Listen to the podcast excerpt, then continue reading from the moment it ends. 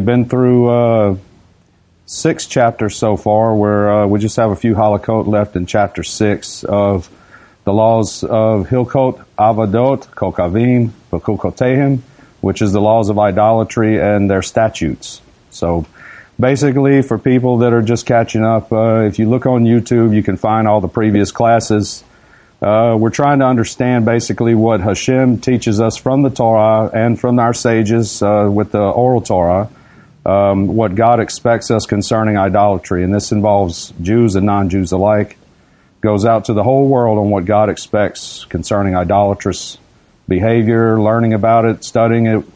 Uh, God forbid that we would ever fall into the worship of idols, but you know, it's good to know these things, in other words.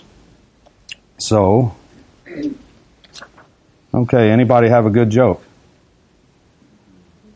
No? All right. We have a dinosaur joke in the house. Dinosaur joke right here. I thought the Torah was a dinosaur. Just not extinct, right? What do you, what do you call a ninja dinosaur? What do you call a ninja dinosaur? Wow, I'm baffled. What do we do? You never saw it. You never saw us. See, so sneaky one, huh? That's a good one. That's a good one. Thank you. That is good. All right, that took all the pressure off. Right. Ah. No pressure. All right. Um, so uh, it's like I said, it's been a long time. So uh, we'll review the last Halakhot uh, a little bit. Uh, we left off talking about um, the laws concerning uh, Molech. If you remember, if you guys remember, it's directly written in the Torah not to offer your progeny to um, the false deity or service of Molech. Okay. So we, we talked about that a little bit and um, we left off where in Halakhot, chapter 6, Halakha 6, it says, A monument which the Torah has forbidden is a structure around which people gather. So this prohibition applies even when it was constructed for the service of God because this is a pagan practice. So um, Hashem doesn't uh, doesn't accept monuments built even for His uh, service. There's only one monument that Hashem commanded to uh, to be built for His service. Any guesses? Anybody? The monument that Hashem, the temple, yes, the Beit Hamikdash. Before that, it was known as the Mishkan. The traveling version of the temple was the Mishkan, right?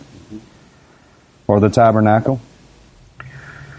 Okay, so it's it's prohibited to build a monument even for the service of God because this is a pa- pagan practice, as uh, Deuteronomy sixteen twenty two states. Do not erect a monument which God hates. Whoever erects a monument is punished by lashes. So they're not cut off from the people with death, but they are they do get a pretty bad spanking with a stick or whatever the mode of lashes, up to what is it, forty lashes. So they typically would never deal out any more than 39. Okay, so similarly, a person who bows down on the kneeling stone mentioned in the Torah receives lashes, even if he prostrates oneself upon it to God. As Leviticus 26 1 states, do not place a kneeling stone in your land to prostrate, prostrate yourself upon it. The pagans would customarily place a stone before a false deity so they could prostrate themselves upon it. Therefore, this practice is not followed in the worship of God. A person is not punished by lashes until he spreads out his hands and feet on the stone, thus prostrating himself on it entirely. This is what the Torah means by bowing. So to lay full frontal, face down, hands and feet on the ground. Okay, let's see.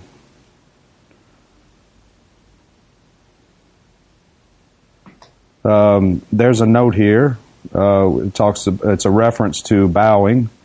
Um, it says uh, Megillah 22b derives this concept from Genesis 37:10. Shall your mother and I come to prostrate ourselves before you on the earth? Uh, this sounds like it's referring to uh, Yosef. Same, that's the Right. Uh, shall your mother and I, because Joseph had a dream about the sun and the moon and bowing and and these things, and he's uh, he was telling his father about his dream, if I remember correctly, and he says, "So what are your mother and I supposed to come and bow before you on the earth to prostrate?" Of course, that's not the case, but um, all right. Any questions here? Yes. When do these rules not to prostrate yourself apply? Okay, we're we're going into that right now. Good question. We're going into that now. The question was, when do these rules apply not to prostrate yourself? Very good. So that's Halakha 7 starts with this. Where does the prohibition mentioned above apply? Every place outside the temple. In the temple, however, it is permitted to bow down to God on stone. But anywhere outside the temple, it is not permitted to bow down before any object on stone. Yes, sir. um, Moses bowed to the three people in Abraham. Abraham, not Moses, sorry. He bowed down to the three people. Yes, bowing, bowing to honor, uh, to honor someone, such as a king or a guest, is a complete different, completely different idea than bowing before a deity, or or um, our rabbi, Rab, uh, Rabbi Jacobian just spoke about this yesterday, so it's a good point to bring up. Um, there is t- basically two kinds of bowing: bowing to honor someone because of their position, such as a king or a guest or someone you want to give uh, kavod or uh, honor to, versus bowing down to, to an object of worship. Is there a difference between bowing down physically all the way down, prostrating yourself, or just bowing down like you sort of against someone? Yeah, like uh, like in uh, some Asian cultures, you mean uh, where the pe- people will bow. President Obama went to, when he became president, he went to the Middle East and was criticized that he bowed down before the king of Saudi Arabia. Oh, that's that's not that's proper. That's absolutely proper. You know, that it seems like a um, greeting that doesn't seem like a worship. No, it's absolutely not a worship. Now, there there are some religious leaders that wear a ring that signifies their religious status, if you would. Uh, to kiss the ring, that's that's not appropriate. Um, but to bow before a king or someone of dignitary stature is uh, in no, by no means a problem. Uh, we read about uh, Mordecai um, that it says the, the the texts the text says that he uh, he refused to bow down before Haman. Um, the sages teach us that the uh, the primary reason he wouldn't bow before Haman was not because he didn't want to give kavod to Haman's position, but he had an idol around his on a chain on his neck. So he refused to bow to the idol, not so much the man. Because if you read later on in the same text, it, it talks about where Mordecai bowed before the king himself. So what's where's the difference here? What he wouldn't bow to Haman, but he bows to the king. These Haman was the king's right hand man, so he did deserve some honor, of course. So what's the difference? It was the idol hanging from the chain on his neck. Okay. So yeah, it's absolutely fine to bow to, uh, you know, as a custom of honor or greeting to someone. That's not a problem. It's when it's an object of worship. That's what we're dealing with. Um, let's see. So every place outside the temple, it, it, um, it is not permitted to bow down on stone. This concept is derived as follows. Leviticus states, do not place in your land, uh, so on, and in your land it is forbidden to prostrate oneself on stones. You may, however, prostrate yourself on hewn stones in the temple. So the temple courtyard and the temple building were paved with stones, and the Jews and the priests would prostrate themselves there. So, uh, for here, here's a prime example.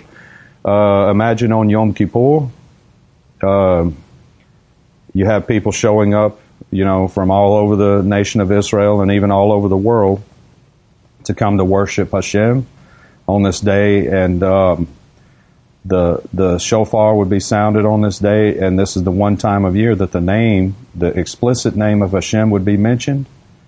Um, and then there would be a phrase that said, um, it's the, the phrase after we say the first paragraph of Shema is uh, Baruch, Baruch Shem Kavod Malchuto Leolam Vaed. Uh, this phrase would be said, and while being said, the, the people would prostrate themselves in the courtyard towards uh, towards the sanctuary.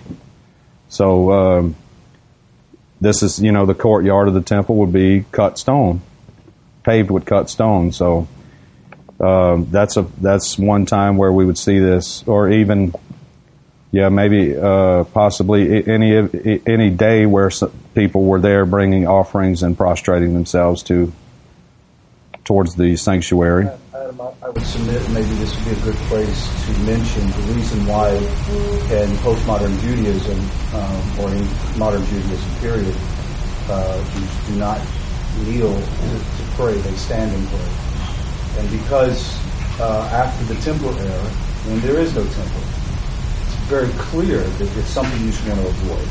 You don't get on your knees to pray just to avoid the whole the whole situation of doing anything like the pagans do. And if Yeah. you notice, every pagan religion in the world kneels or prostrates itself. Yeah, pr- primarily every religion in the world. M- maybe maybe there's a few rogue religions that don't kneel, but it's right, right. But uh, the major religions of the world, other than Judaism, primarily kneel or, or bow when they pray. Primarily. Um, and like uh, like Reuven was saying here, uh, obviously, uh, according to the laws of the Torah, we don't want to mimic things that idolatrous or false types of modes of worship. We don't want to copy those things, and that's the primary mode of worship all over the world today is uh, to kneel or bow during prayer. So even today, um, even today, Jews will do in their prayers a simple. There, there's four times that a Jewish person bows during the prayer services. Uh, once in the beginning, um, with the opening uh, blessing. Then there's two blessings in the middle um, that one would bow, and then um, to finish to finish off the prayer service. This is the part uh, the Shemona Esrei we're talking about. Uh, at the very end, one bows, but it's not a prostration. Um, the, the knees are bent, then the waist, and then the, the neck. Um, and it's all done while standing. Okay. Um, another thing that we don't do is put our hands together. And if one must put their hands together, it's done like this. But typically, uh, your hands will be up with your, uh, if you're praying, your siddur should be in your hands. So, or your prayer book. Okay. So this relates to what you brought up, Reuven. Uh, so a person, a person, however, uh, they may, however, prostrate themselves on hewn stones in the temple. For this reason, it is a universally accepted custom among the Jewish people to place mats, straw, or hay in synagogues that are paved with stones to separate between their faces and the stones. Okay. So Megillah 22b mentions this concept in connection with the recitation of Tachanun prayers, which are which certain individuals would recite lying spread out on the floor. Um, today, this is not practiced. Uh, we have to remember these. Uh, this book of Halakha was assembled a little over 800 years ago, so the practices have changed slightly over the years uh, due to the economic and uh, what, political environments. Uh, we have to remember that the Jewish people are at lar- largely in exile, so uh, in a lot of cases we're at mercy of the governments um, where we live in different countries and such. Okay, um, so straw, mat, straw, or hay in synagogues that are paved with stones to separate between their faces and the stones. If it is impossible to find anything to separate between them and the stones, the person should go to another place to prostrate himself or lie on his side. so that he will not press his face to the stone. A person who prostrates himself to God upon paved stones without spreading out his hands and feet is not punished by lashes. He is, however, punished by blows for rebelliousness. In contrast, one who prostrates himself to a false deity should be stoned to death.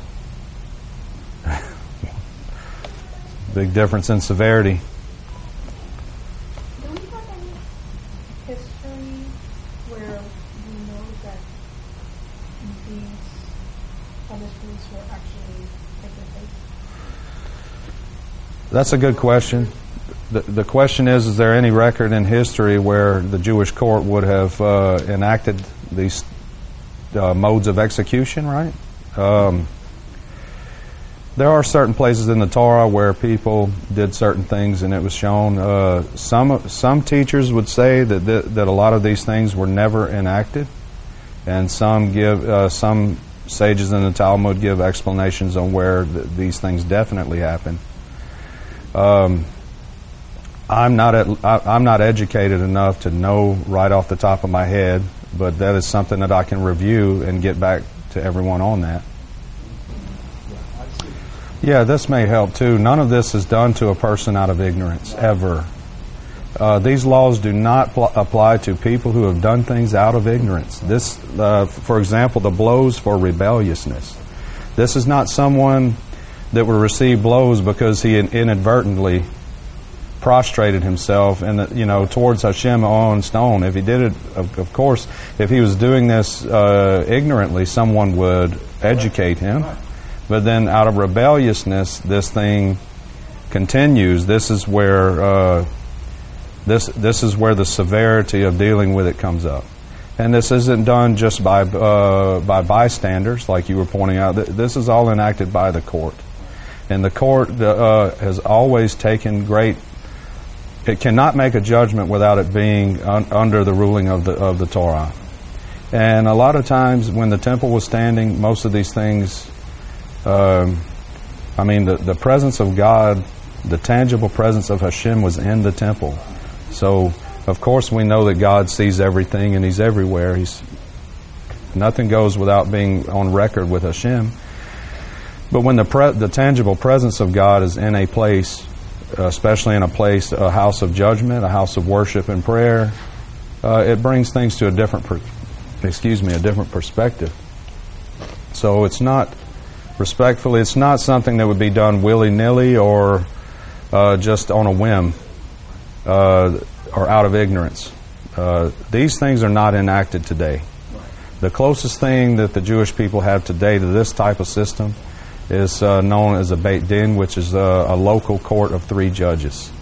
And usually that's there to handle civil matters, not uh, capital cases and. I mean, does, they don't handle capital cases. So, for example, if you have a car salesman in the Jewish community and someone buys a car from him and uh, it's a lemon or whatever, God forbid, the Beit Din would work out these things. They work out conversions, you know, people that want to join in with the Jewish people, uh, things like that, but not capital. Uh, there is no capital judgments these days. It can't happen without the Sanhedrin. Because only the high court uh, can make these judgments of capital punishment. So uh, never out of ignorance. Uh, th- these are these are people that have definitely been warned and that understand what God expects out of a person. Okay.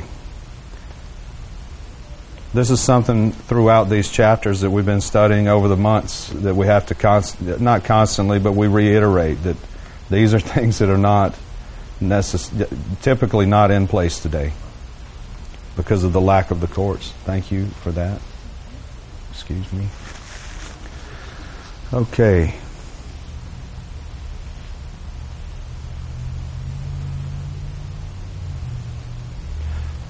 Halakha 8. A person who prostrates himself, um, which is again bowing down with his face to the ground, and involves his hands and his feet, his whole face frontal to the floor Um, a person who prostrates himself to God upon paved stones without spreading out his hands and feet is not punished by lashes. He is, however, punished by blows for rebelliousness.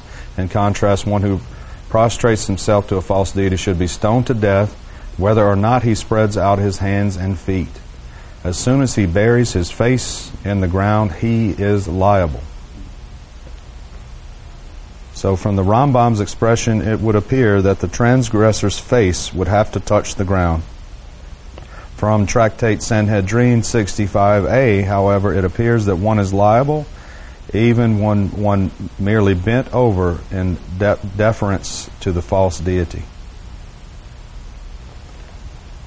Um, Halakha 9 A person who plants a tree near the altar or anywhere in the temple courtyard, regardless of whether it is a fruit bearing tree or not, is punished by lashes. As Deuteronomy 16:21 states, do not plant an asherah or any other tree near the altar of God your Lord. This prohibition applies even when he did so to beautify the temple and make it more attractive. The reason for this prohibition is that this was a pagan practice. They would plant trees near their altars so that the people would gather there. And let's see, we're, we're about to wrap up chapter 6. Halakha 10 It is forbidden to construct a porch made of wood in the temple as one would do in one's courtyard, even though the wood would be affixed within the structure and not planted within the ground. This is an extra restriction as implied by the words any other tree in the verse cited above. Instead, all the porches and structures which protruded from the walls within the sanctuary, sanctuary were of stone and not of wood. So, as, a, as an extra measure, uh, wood obviously comes from trees. So,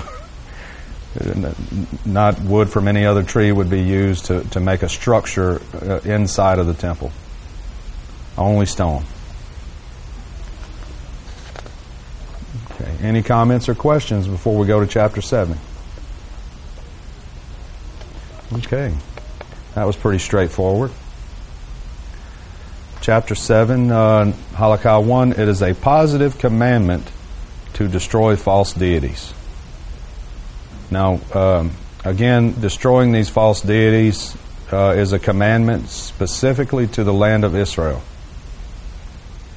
Um, it's not proper to go into other people's uh, domains in other nations and countries and take it upon oneself to destroy uh, public property or private property, nonetheless. Yeah, can't go into to where? Greece. Oh yeah, you can't go to Greece with a sledgehammer uh, or anywhere else for that matter. I mean, if it's part of your clothing and your accessories, maybe, but you can't use it for destroying things. Okay, so as a positive commandment to destroy false deities, all their accessories and everything that is made for their purposes, as Deuteronomy 12:2 states, "You shall surely destroy all the places where the Gentiles served their gods." And as implied by Deuteronomy 7 verse 5, rather what you should do to them is tear down their altars. In Eretz Yisrael, the land of Israel, the mitzvah requires us to hunt after idol worship until it is eradicated from our entire land. In the uh, diaspora, the exile, however, we are not required to hunt after it. Rather, whenever we conquer a place, we must destroy all the false deities contained within. The source for this distinction is Deuteronomy 12:3, which states, "And you shall destroy their name from this place." implying that you are obligated to hunt false deities in Eretz Yisrael, the land of Israel, but you are not obligated to do so in the diaspora or the exile in other countries.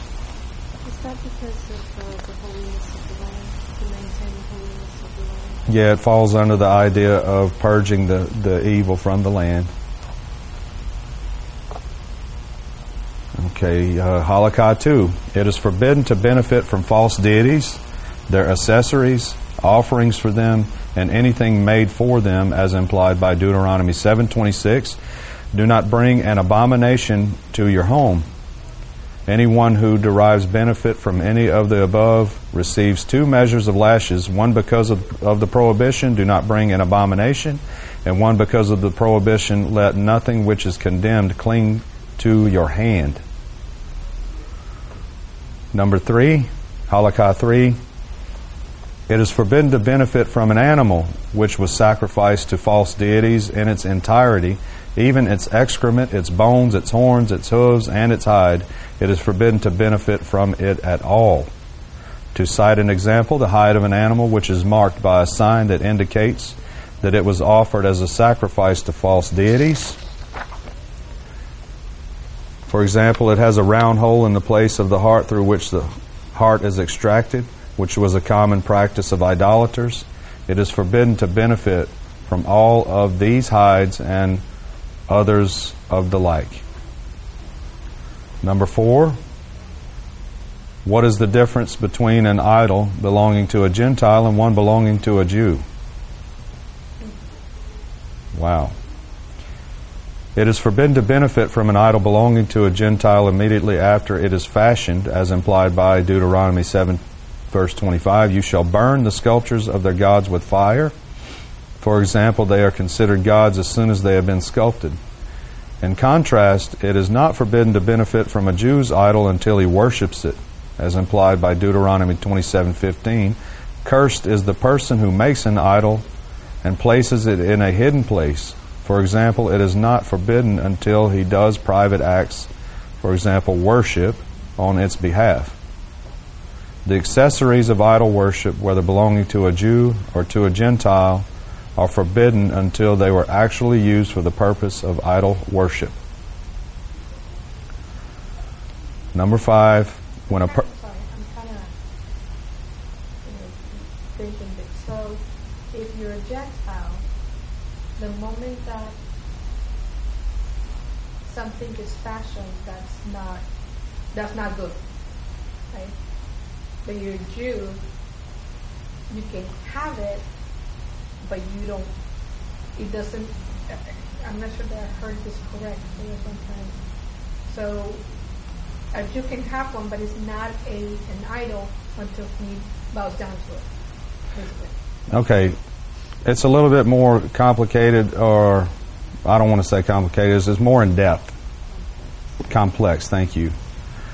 Let's let's review this, and we'll stop with this. We'll, we'll stop here with the text, and we'll pick up on Halakha five next class.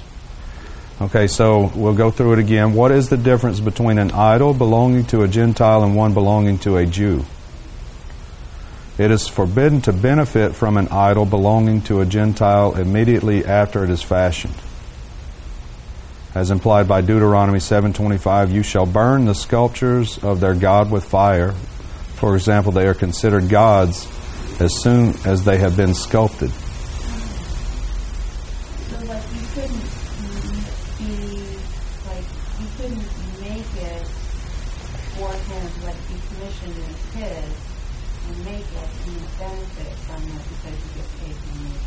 Right, because because the. All right, let's look at the this again. You uh, you shall burn the sculptures of their gods with fire. They are considered gods as soon as they have been sculpted. So the sculptures of their gods. So uh, the, the idol, the idol, the type of idol we're here we're talking about here was specifically sculpted as an idol. So it's to be burned with fire or destroyed, respectively. So it is forbidden to benefit from from it uh, immediately after it has been fashioned because it's sculpted as a deity, more or less. Okay, but this is something that is being spoken to the Jewish people. But the, the laws of idolatry are specific uh, to everyone. There are certain instances here where it divides uh, things that have to do specifically with the Jewish people, but uh, at large, the laws of idolatry apply to, to, to all peoples. Why would a Jew who says there is only one God and Hashem has specifically said, have no gods before me, why would he even want to have such a thing, have it in his possession? Okay, because for, uh, uh, an idol of a non-Jew is a sculpted item. As soon as it's sculpted, it's already Right, but why, Thought we were saying if a Jew had one in his possession, why would a Jew even have one? all right. We're gonna we're gonna get into this some more here. It's uh, we're not. I'm not discarding your question. It's this is complex. We got to pick it apart. Okay.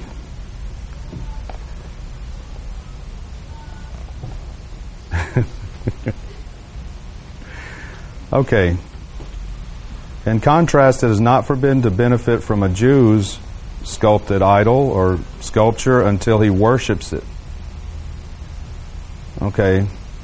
As implied by Deuteronomy 27:15, cursed is the person who makes an idol and places it in a hidden place. For example, it is not forbidden until he does private acts of worship on its behalf. So a Jew may not necessarily make a sculpture for the purpose of it being an idol. So, what is what is the? I'm going to go to the commentary here. What is the difference with regard to the prohibition mentioned in the previous law between an idol belonging to a Gentile and one belonging to a Jew? It is forbidden to benefit from an idol belonging to a Gentile immediately after it is fashioned, as implied by the Torah's commandment to destroy idols.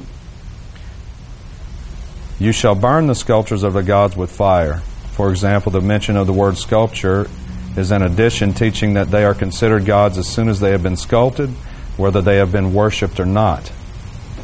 This is in the case of, an, uh, uh, of a Gentile having a sculpted item that, that's an idol. Even it's still an idol whether it had been worshipped or not, because it was fashioned specifically for the purpose of idolatry. Therefore, they are not forbi- forbidden. They, therefore, they are forbidden from that time onward. Note the comments of Lechem Mishnah, which mentions an apparent contradiction between these statements in chapter 8, Halakha 8, and so on. In contrast, it is not forbidden to benefit from a Jew's idol until he worships it, as implied by Deuteronomy 17, 27:15. Cursed is the person who makes an idol and places it in a hidden place. But when does the curse fall? Question here: When does the curse fall? Not when the idol is made, but when it is placed in a hidden place. For example, it is not forbidden until he does private acts of worship, for it is unlikely that a Jew would worship a false deity openly. Um,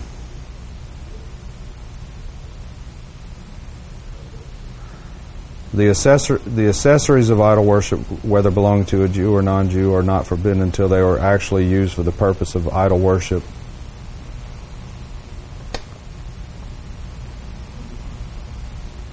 Okay, Avodah Zarah 51b derives this concept from exegesis of Deuteronomy 12:2, which states, "You shall surely destroy all the places where the Gentiles serve their gods. The Gentiles' place of worship and their accessories to idol worship are not forbidden until the false deities are served." Okay, there's an aspect here. There's an aspect here that I'm having trouble understanding, along with your question why would it, what would be the purpose of a Jewish person having an idol at all? Right.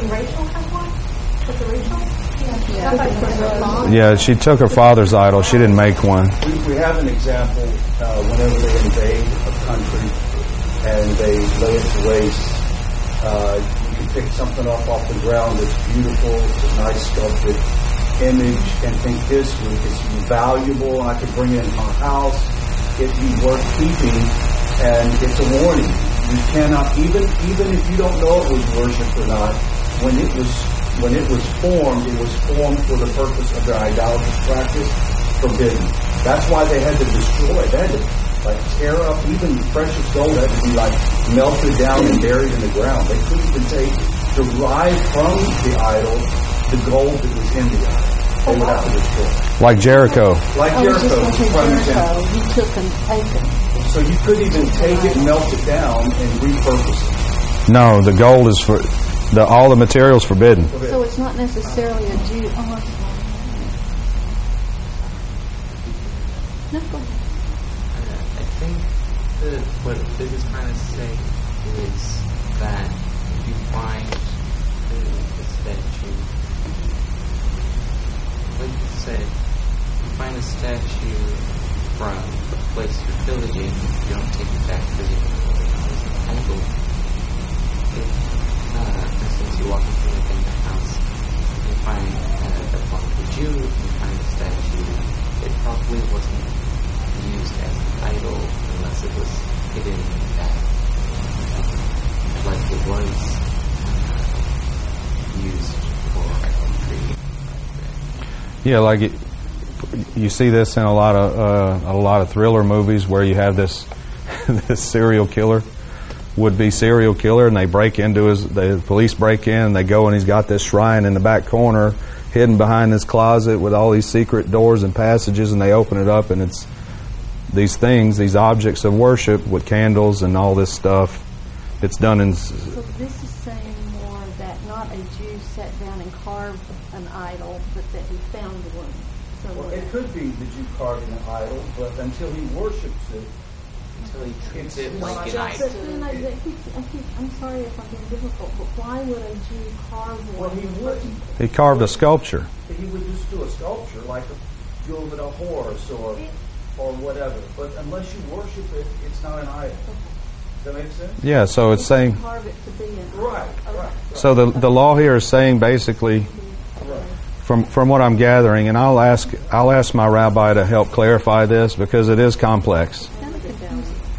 Yeah, uh, the rabbi will be he- he'll probably in like 30 seconds say, "Oh, this, this, and this." To, uh, yeah, Toby.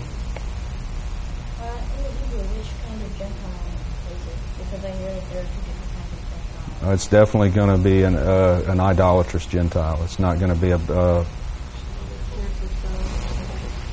it's what does it say, John? So it's an idol worshiper specifically. So it's a non-Jewish idol worshiper. So uh, uh, someone who worships Kokavim is a definite idol worshiper, without a doubt. So, so it's assumed here. What it's saying is that if an idol worshiper has a sculpture, you destroy it. Someone who's known to be an idol worshiper, the sculptures you presume they're idols, you destroy them. If a Jewish person has a sculpture, unless it's hidden away uh, for purposes of worship, it's not necessarily a prohibited object to benefit from. And That's what was confusing me. It was saying a Jewish, a Jew's idol. Right. That was, throwing. And the word idol is in brackets here. It's a it's a contextual word. Did I see a hand go up over here? No. Okay. Okay. Um, so I think we'll stop here with the text, and um, next time we'll pick it up. If anybody has any questions or comments, uh, we're open for discussion.